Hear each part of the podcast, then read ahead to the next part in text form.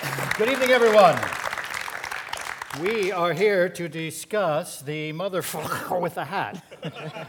and here to do it are the author, Stephen Adly Guirgis, and the director, Indu Rubasingham. Show of hands, how many of you have already seen the show? Okay, that's nice. And how many are going to see it tonight? Okay, about 50 Oh, ah, 50. okay. So we, w- we won't give away too much. yeah, we won't okay. spoil it. Spoilers. But that's appropriate because half of them have seen this production and the other half haven't. Because Stephen has just arrived from New York, and as you know, he has won this year's Pulitzer Prize for Drama.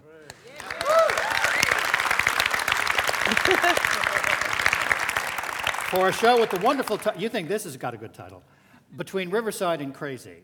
Now, I haven't seen the show, but knowing Riverside, I'm looking forward to it. It seems very apt. One thing I wanted to get right into, and, and I'm going to try not to reveal any plot details here for those of you who haven't seen it. This is being shown here just at the same time as a mile away, the Royal Shakespeare Company is presenting Death of a Salesman. So about 65 years separate the two shows. And when I saw it, and I told Indu this when I was here two nights ago, I felt melancholy because I realized how our society, and I'm a New Yorker like Stephen, has moved on through the years. The two elements, value systems, you try to hold on to in Death of a Salesman are the family and the faith and the capitalist system. Well, you see this show and you realize there ain't much of neither left. But you're still searching for codes and something to believe in, aren't you? Uh, I guess, yeah. I think that's where the play sort of came out of. Um, was taking a look around and sort of seeing a schism between how I grew up and the things that we prioritized when we were younger with how things can evolve and change, you know, sometimes for the better, but often, you know, for the worse as we get older and our priorities change. Um, There's one uh, family relationship in this show which provides comfort two cousins. And it seems to me, my God, it's almost as if the family unit has disintegrated to where we have little bits left and we're holding on. Yeah, I'm, I, I come from a big family. My, my mother is Irish American, my dad was from Egypt. And being from Egypt, he had like 14 brothers and sisters. So I had inundation of family for, for uh, my whole life. But now I'm 50, and you know, people die, and you know, and you, you, you make your own family, right? They say there's the family you're born with, and then there's the family you choose, and uh, so. But I do think that they, the characters in this play, do exist or coexist familially, Yeah. but also dysfunctionally, which also is familially as well. Well, I'm, I must ask Indu what attracted her to these themes, some of which are very New Yorkish, but some of which are obviously universal. Here's a, here's a real local theme. You have the Commodore's record, and, and in one of the families, the young man had to sneak the Lionel Richie record into a Tony Orlando album sleeve because the Puerto Rican father wouldn't listen to music by black people. Now, that's a real, true ethnic struggle in parts of New York City, correct? It was, It probably was. still is, but Yeah, it yeah. certainly was. Now, now you can relate to that even though you didn't live through that. I mean, it, it's, it's a classic example of the particular being universal. I think, I think any good play, the, the, the best plays are the specifics being universal. And I think what attracted me to Stephen's play and Stephen's writing is A, his language is fantastic. Uh, the, uh, and the characters, they're very, very, very specific, unique characters. And to be in a position to be able to explore and work and delve into those worlds is, I, I I'm not interested in a universal play because I think anything that strives to be universal ends up being bland. And actually, it's honing down into that very personal I mean, because it's about love, it's about addiction, it's about grief, it's about, you know, it's about, which are all universal themes, but in a very specific world. So, And, uh, you know, you talk about addiction. Uh, again, as with the passage of time from Death of a Salesman, drugs go in and out. You know, I was amazed. The two cousins first smoked marijuana when they were 11. When I was 11, nobody even knew what marijuana was. Uh, but things have come on, drugs have come in. Do you think it's had a corrosive effect uh, on New York City, or is it just the latest possible thing to be corrosive?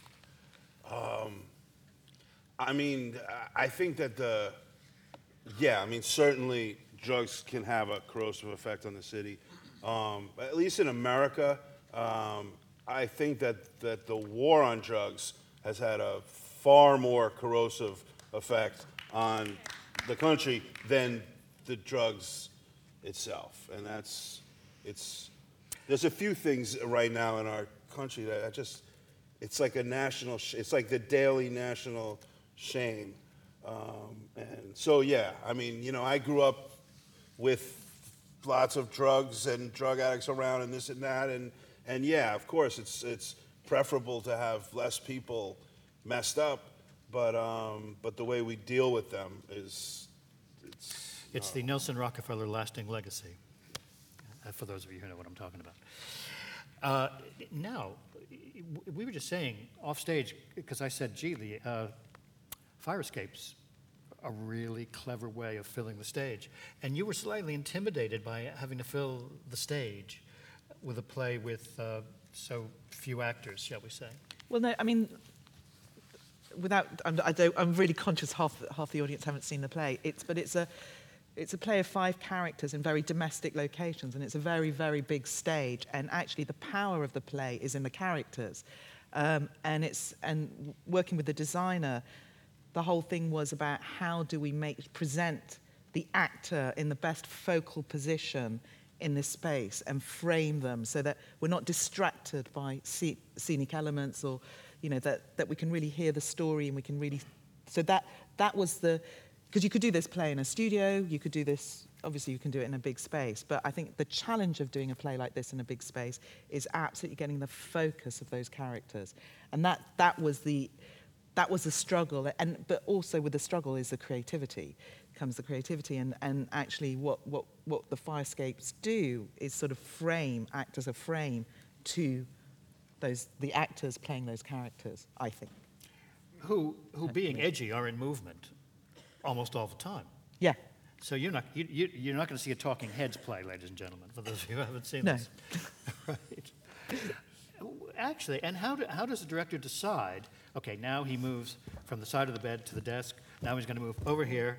Uh, we don't just do that I know, I know, I know. i'd like to think i was a bit better than just telling them where to move no, I know, I know, I know.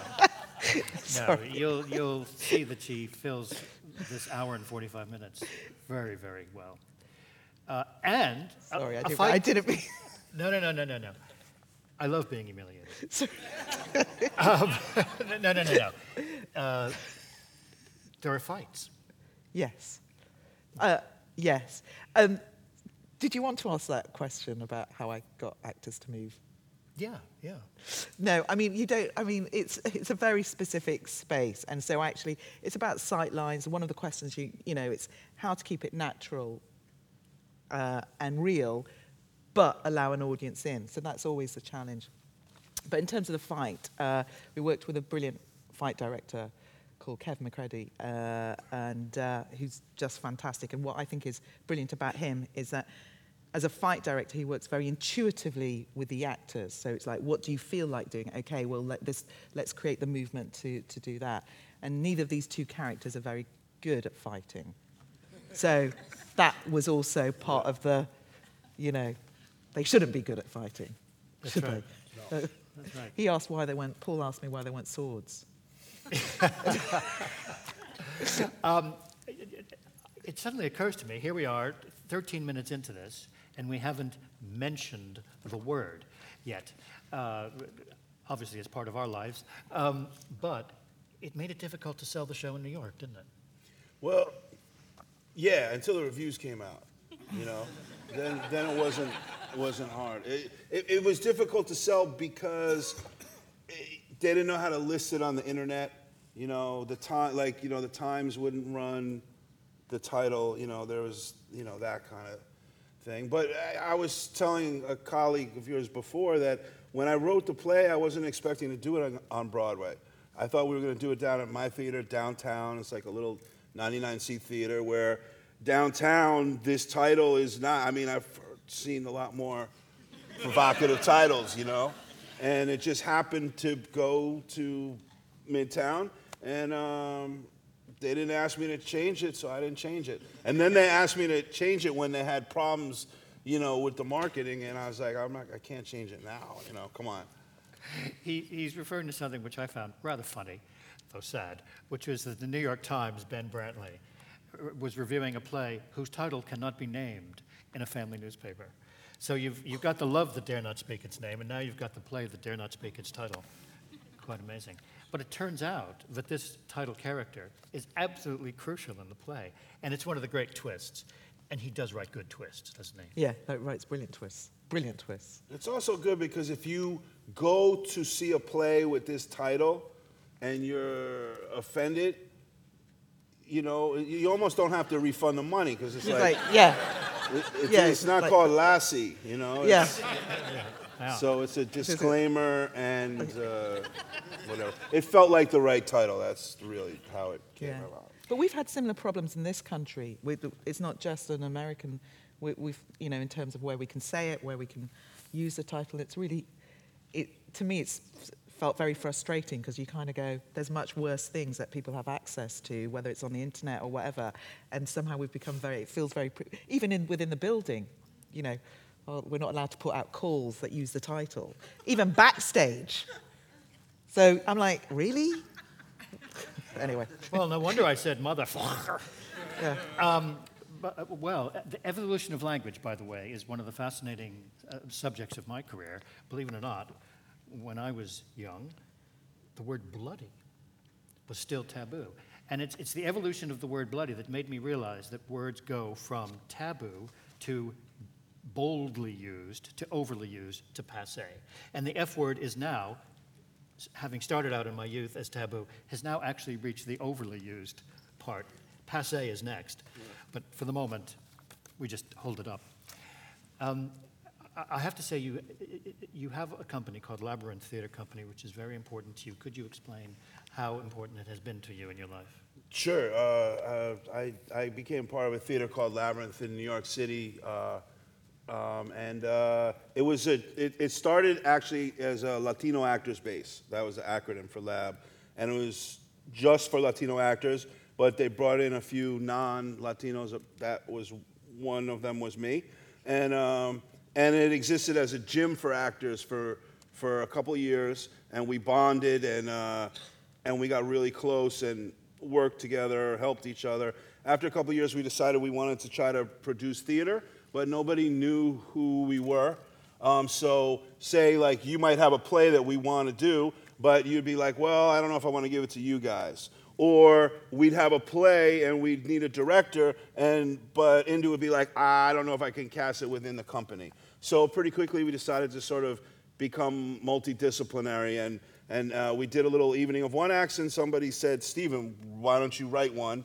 So I said, all right, and it just worked out. Everybody seemed to like the play. They laughed when it was funny. They got quiet when it was serious. They applauded at the end. And then basically my friends kind of ganged up on me and got me to keep writing. And that's sort of how it happened. But Labyrinth was really uh, important because uh, uh, for everybody here that's uh, an artist, whether you're a young artist or a middle artist or an older artist, you, without a community, you're dead. I don't care how successful you are, you know. And, and so from an early age, Labyrinth gave us a community. And this was a community mixed in with people who didn't act for a living, you know, school teachers, firemen. Uh, my friend David Zayas, who did Jesus Up the A Train at the Donmar and, and at the Arts, started as a cop. He wasn't even a professional actor. And then ranging from them to people like Philip Seymour Hoffman and Sam Rockwell and other people who were very successful. Um, but the common denominator was, uh, you know, a safe place to fail, familial, take risks, encourage each other, and uh, so it it meant a lot. I mean, it meant the world to me, you know. And and, and when we did Jesus Up the A Train, it was literally here, first at the Donmar and then the Arts, it, uh, uh, and, and in Edinburgh. It was like we got to see the world, and it was us, and it was our company, and we used to come home from the theater and wait for somebody to like tap on the shoulder and be like, uh, "You're not supposed to be here," but we were allowed to be here, and uh, everybody associated with Lab, and especially with that show, has such strong, fond, permanent memories of, of, of, of London, you know. Well, obviously the works travel because uh, when I was here Tuesday night, it was a really good house. You had a good house last night, right? It was our opening night, press night last Yeah, night. yeah. Yeah. So um, the work travels. Now, uh, is that a surprise to you? It's It's obviously everything. It, I mean, it is, everything's a surprise. But the, the, the surprising, the beautiful thing about it is that you could write a play on your kitchen table, and people that you never meet, or you may meet, them, never meet, get together and have an experience because you wrote a play. And if that also includes an audience that likes it too, it's good. That's the part that, you know, that's the part that makes me feel less bad about myself because I'm like, all right, I'm doing something. You know, again, it doesn't matter if the work is good, or the work is bad, but people get together and little families are formed, and you know, so it's. Uh, I'm just grateful to be a part of it. Well, there's someone who's a part of this cast who's been traveling with you, who's Yul, Yul Vasquez. Now, he's still on the board of Lab, I think. Yul Vasquez, yes, he he. Uh, I think he's here.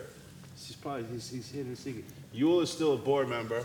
Um, Yeah. Uh, yes, and the company's doing great, um, and uh, yeah, it's got you know, may it live forever. I love that relationship with the cousins in the play, and this is not giving away anything by saying they're our cousins.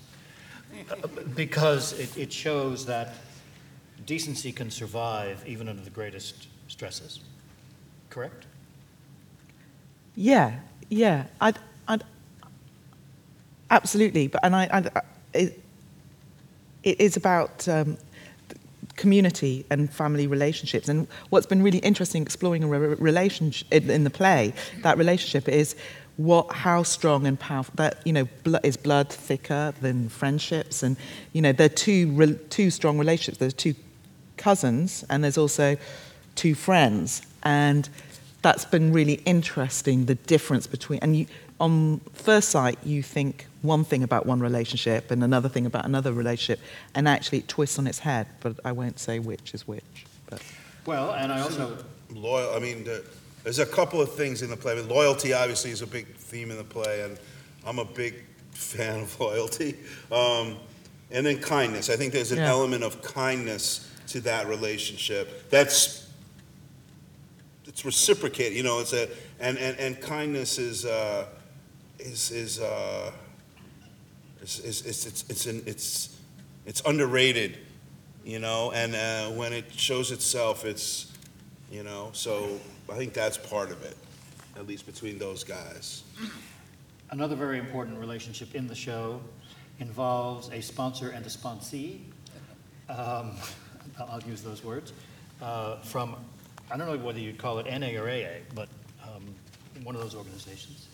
Had you had to do any research on, on, on those organizations?